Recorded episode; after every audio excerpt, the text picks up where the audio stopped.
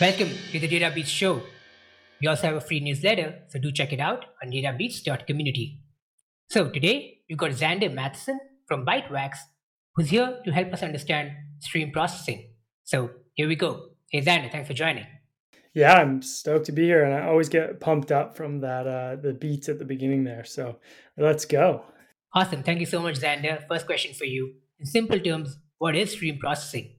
Yeah, so stream processing uh, very generally is the ability to process um, over a bounded or unbounded stream of data. So you process one piece of data at a time. Um, and generally it happens in real time or uh, something like that. Okay. Um, and what are the prerequisites in terms of the data stack to set up stream processing? Yeah, generally, um, you're going to have some sort of uh, um, streaming system that will involve like something like Kafka or or Redpanda or Pulsar. So you either have like a I don't know a, message broker or some some format like that, um, and then you'll have some processing system, and that's what allows you to process the data.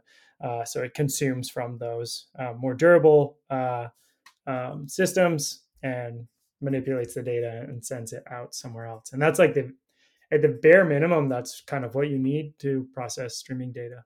Cool, yeah. And Bytewax, uh, which you're building, is an open source framework to build data apps using streaming data.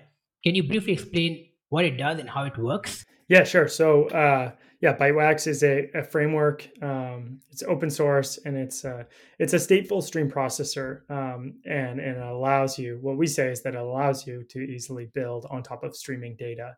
So you can think of it as a tool for building um, applications that are leveraging streaming data, uh, whether that be something more advanced like uh, an online uh, machine learning algorithm for anomaly detection or something like that, or it could be something more simple where you're um, just uh, you know transforming that data um, in real time. And so yeah, that's it's a it's a framework and it gives you kind of the um, the pieces to connect to streams of data to manipulate them um, and then connect to downstream um, other you know data data systems.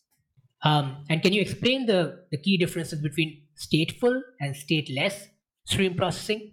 Yeah so uh, stateful stream processing so one of the hard things about processing streaming data is um, maintaining uh, uh, a picture of what's going on um, so that you can do more advanced things with it and so that's the stateful part so you can think of like let's say I want to know all the things that happened for a certain user or over amount of time, an amount of time, that's when you bring in state because you want to have a window of time and then aggregate about a user. So you have to maintain this information about the user over time.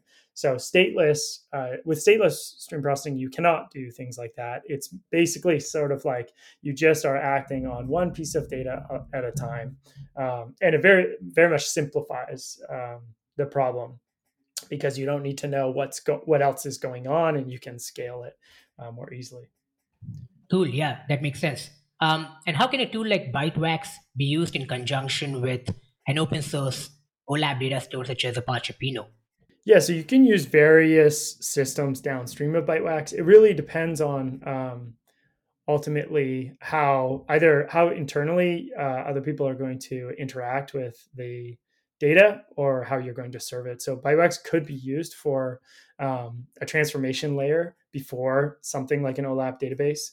Uh, if you're then, you know, you have a bunch of dashboarding, reporting you're doing that's on top of that um, real time. Uh, uh, or on top of Pinot or something like that. And so with Bytewax, you could do some transformations, some adjustments to the data, maybe add in third-party data sources, and then um, you know write it out to Pinot, and then your system downstream of that does the you know you know have a query or or something like that, some dashboards. All right, cool. Uh, so switching gears now, what are the top two use cases of stream processing technologies? I think probably the most common use cases today for stream processing are um, most likely based off anomaly detection. So there'll be a- applications of that methodology. So you have things like fraud um, detection for um, uh, you know credit card tra- transactions or something like that, uh, or maybe anomaly detection could be used for in a um, a cybersecurity use case. So um, detecting when there's some sort of anomalous behavior. Um, those are um, are quite common use cases. I mean, I, am not sure what is the most common. Um, there are many other use cases, but those are I think those are two that um, involve anomaly detection, which is a pretty good use, uh, pretty good uh, um, methodology that can be used in a streaming fashion. And now, can you explain how stream processing can be used in e-commerce, and how can merchants use stream processing to to build better shopping experiences? Yeah, uh, that's actually a, a, really great use case um, for e-commerce, a personalization of e-commerce sites. So, um, you know, like Amazon uses for recommendations. Other e-commerce sites could leverage stream processing technology to personalize the shopping experience for each shopper that that comes into the um, into the website. And which industries benefit the most from stream processing tech? Are there industries where stream processing is non-negotiable?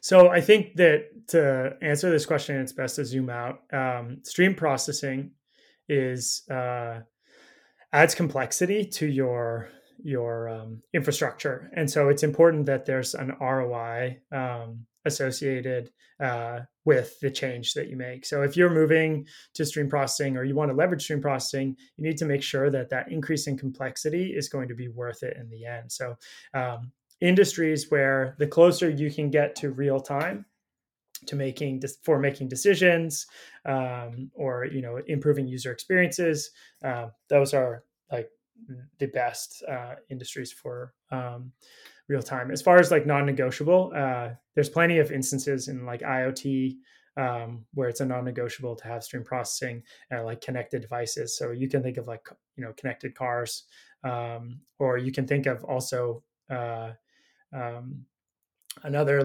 non-negotiable is is situations where you have um, you have a lot of changes happening and you need to make a decision for the user in real time. So like Uber um, and Lyft, when they're like trying to match the right driver to the right um, uh, to the the person uh, to make a better user experience, and like ultimately, if they don't get that fat, if whoever you know, some people will open Uber and Lyft, request a driver, and whatever comes is faster, they're going to go with, and so that's like you can measure that experience, and it makes sense to increase the um, complexity of your infrastructure so that you can give them the best experience and ultimately drive uh, increase in revenue.